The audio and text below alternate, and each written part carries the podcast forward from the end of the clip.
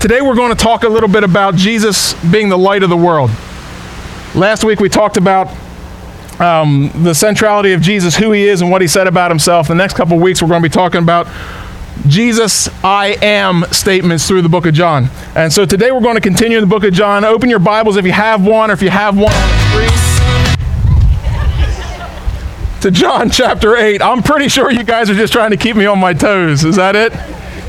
If you're going to give me some music, give me some Holy Spirit music so that we can, I'll just preach a little louder. Open to John chapter 8 if you've got a Bible in front of you.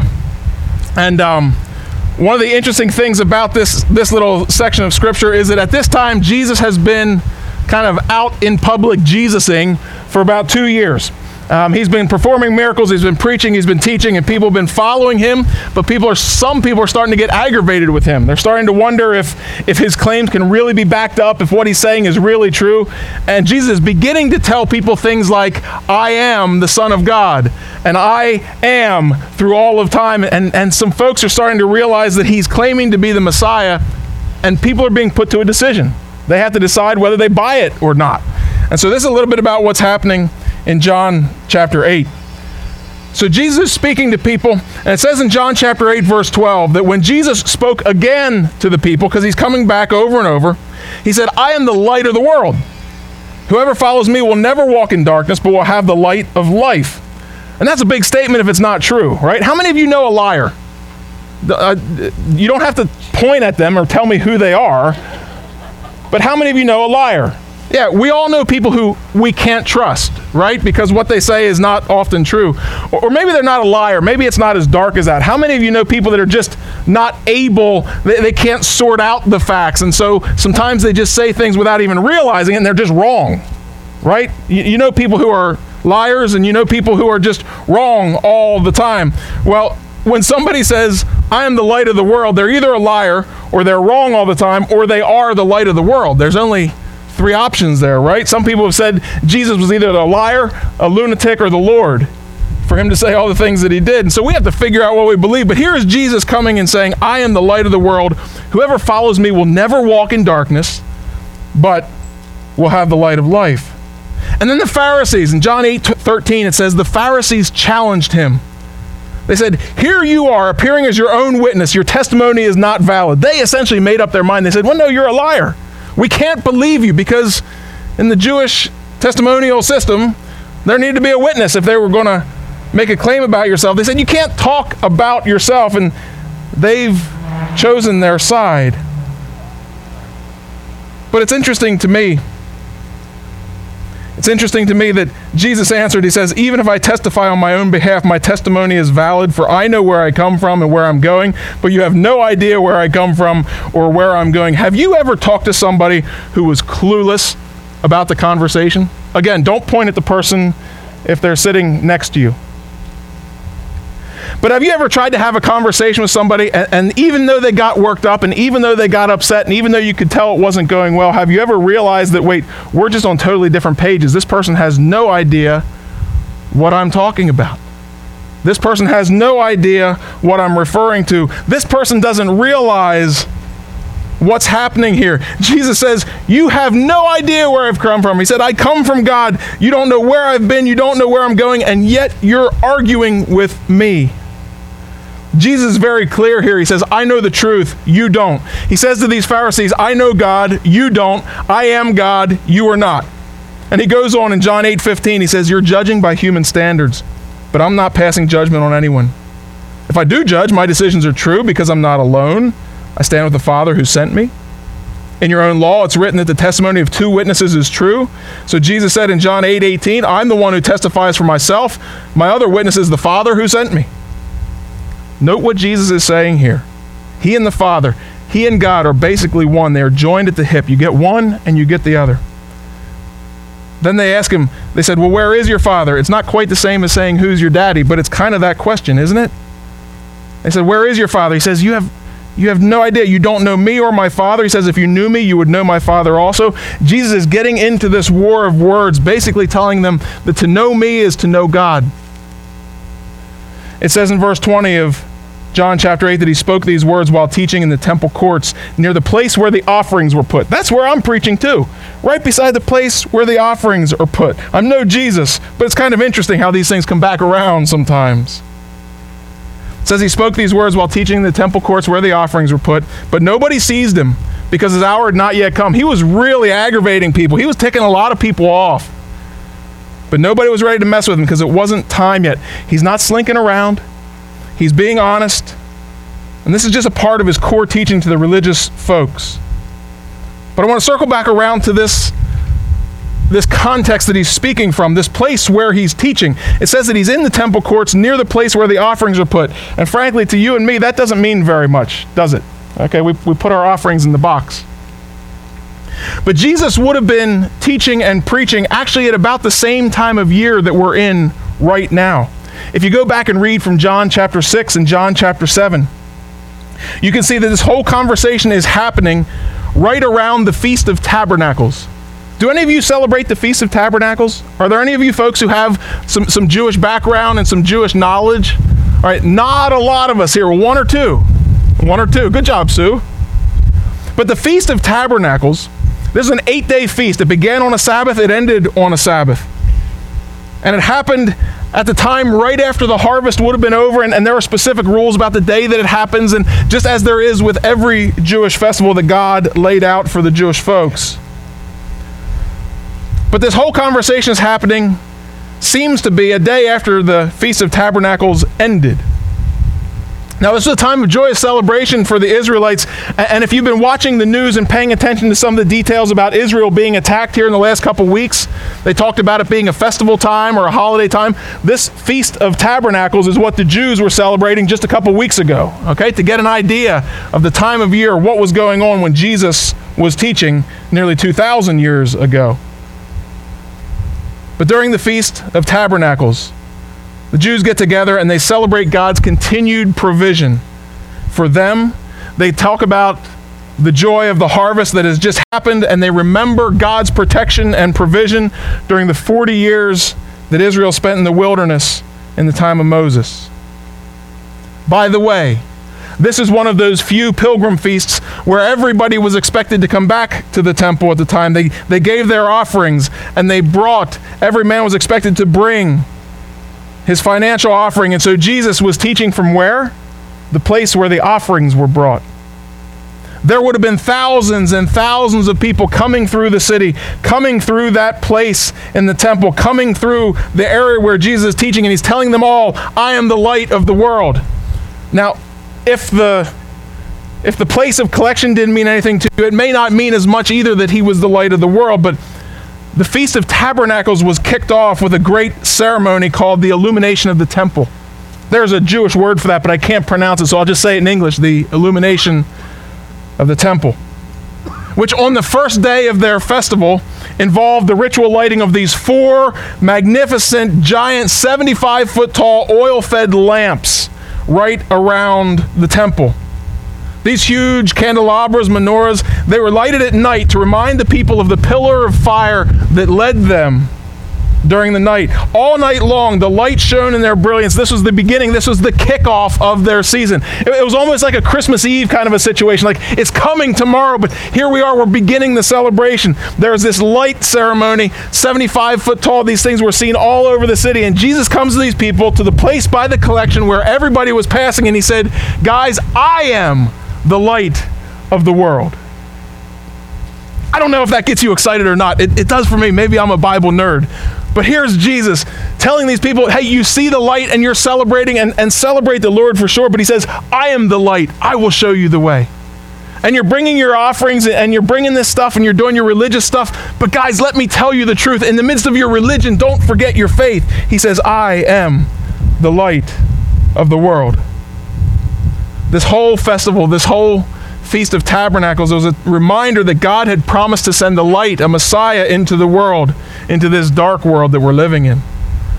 God promised to send a Messiah to renew Israel's glory and, and to make them visible around the world, to release them from bondage and restore their joy. Imagine that you were in ancient Jerusalem during the Feast of Tabernacles, seeing the lights lit up, and knowing that you have these days to celebrate God's provision. The harvest is in, and God is blessed. Visualize seeing these massive menorahs on display for the whole town. And now imagine the impact of the words said by Jesus in the temple courts when he said, I am the light of the world.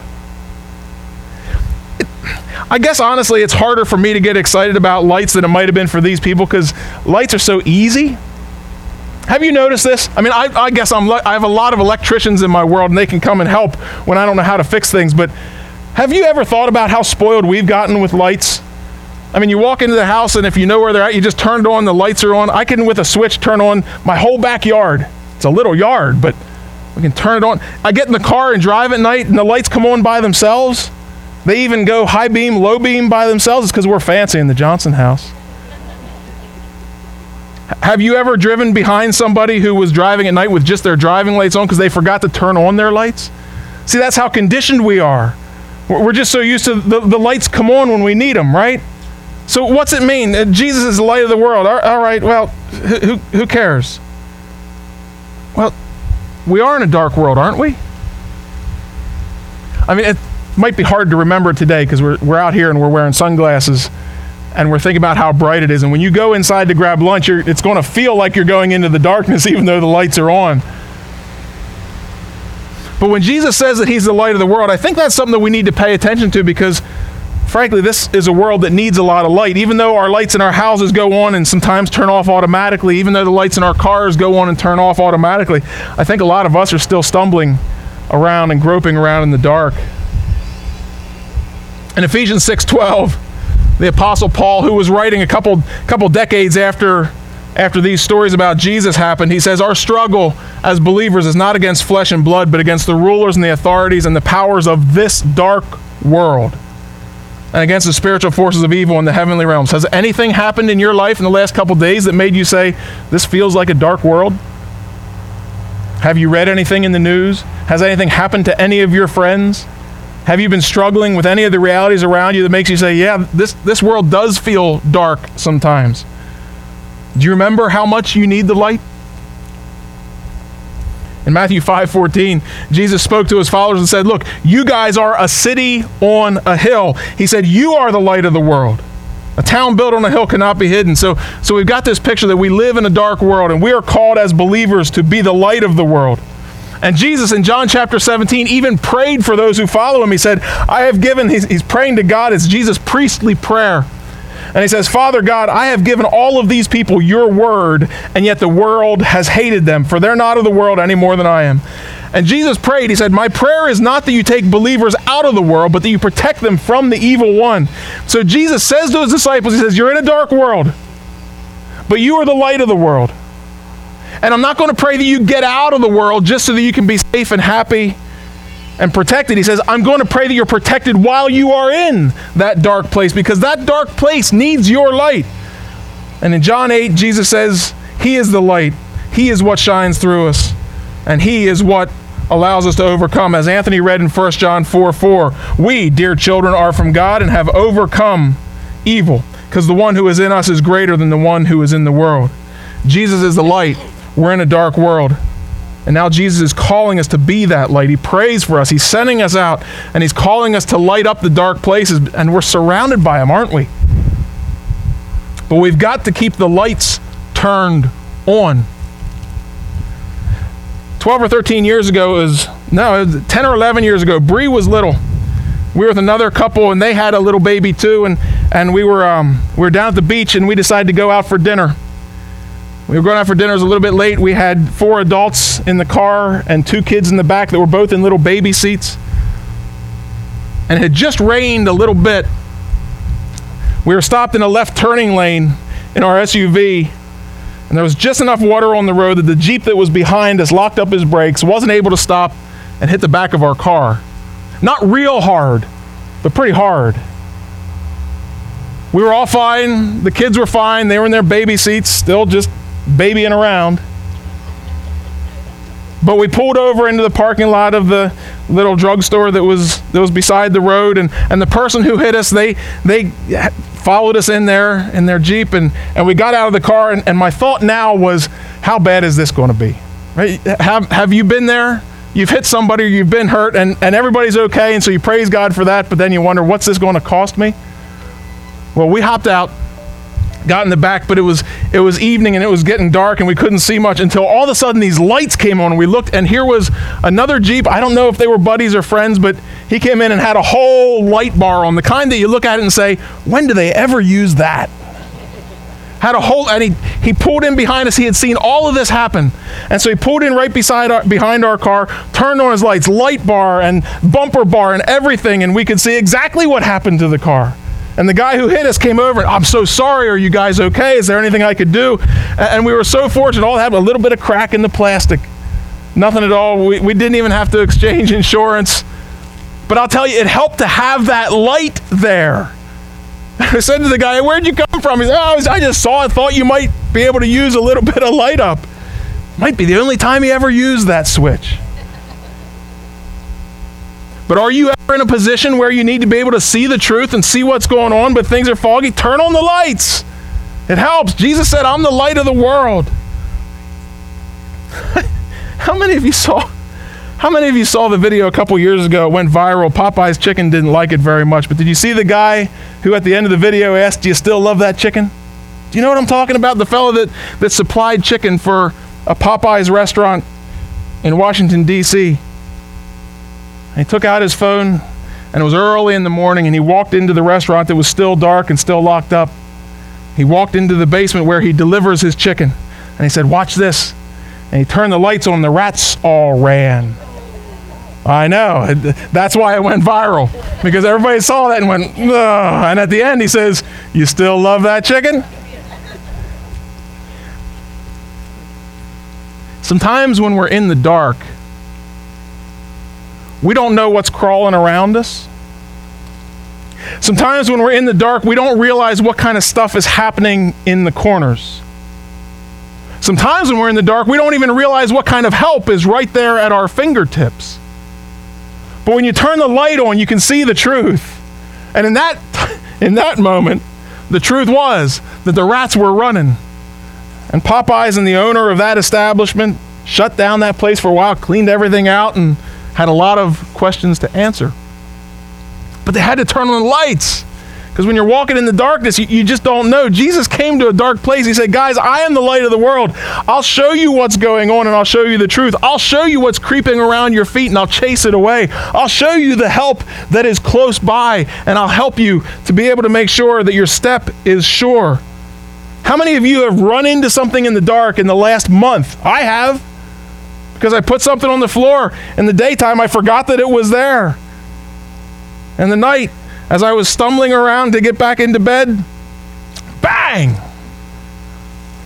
If I had just turned the lights on, I could have seen, but I didn't because I was trying to be careful and quiet. Well, that woke up the whole house anyway.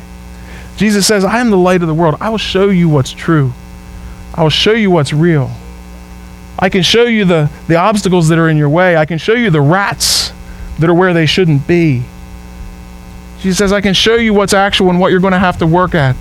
I just wonder if any of us are taking that stuff very seriously. In the darkness, we can't see. We bump into stuff. We get lost. We don't know what might be lurking nearby. But Psalm 46 says that God is our refuge and our strength. He is an ever present help in trouble. But the lights only work if you turn them on. You ever had somebody say to you, it looks like the lights are on, but nobody's home? I'll leave it between you and them how you deal with that, but some of us are at home and the lights are not on. We're still stumbling around. We're trying to figure out what's going We're trying to make sense of this life, but we haven't turned the lights on. We haven't gone to Jesus to find any kind of interpretation for our life. Some of you are doing really well on your own. You're working hard because God gave you a strong body and a good mind. You're making money because God put you in a place in the world where, by and large, you can make it. Some of you are doing all this on your own, though, and, you don't know Jesus. And I just want to tell you that that's going to run out. Your own energy is going to run out. Your own preparations, your savings, your, your reliance is, is not going to be enough. There are some of you sitting in this circle today who know what it's like to be at rock bottom. You know what it's like to run out of all the stuff you think you need, but I just wonder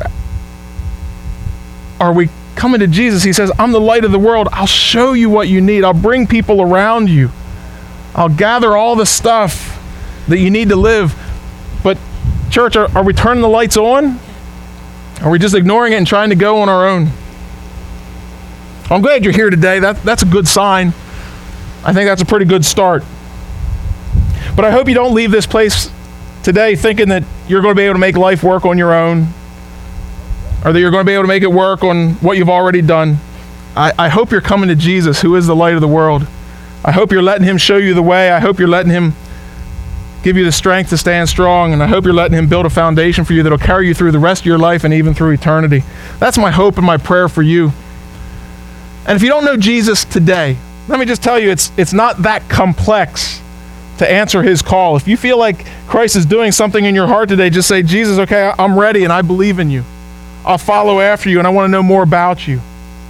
Just turn away from your sin and leave all that junk behind you and, and turn towards him. And, and if all that stuff sounds a little bit confusing, come and talk to me while you're eating your bowl of chili, and, and I'd love to talk to you some more. Or find somebody who looks really at home here and ask them about this Jesus character. And if they don't know, well, then both of you come to me and we'll have a little powwow together. We'll get it all figured out. Because Jesus says, I'm the light of the world. It just, he says, come to me. Come to me, and I'll light up your path. And so that's my prayer and that's my hope today. Church, can we pray together? Would, would you pray with me? Father God, thank you so much for this chance to be together today. Thank you for the chance to sit here in the light. Lord, we feel the sun warming us. We can see how it uh, illuminates the world around us. Lord, I pray that you'll help us to also have our paths illuminated by the light of your Son, Jesus Christ. Lord, I pray you help us to know the forgiveness that comes from him. I pray that you'll help us to understand the true life that comes from having the light of the world in our hearts. And Lord, I pray that you'll move us, especially those here in this place today who are who are saying that they're following after you. Lord, I pray that you'll move us to be the light of the world the way Jesus intended. Help us to shine our light. Help us to bring light in the dark places. Help us to tell people about Jesus so that lives can be changed and this dark world can be lit up.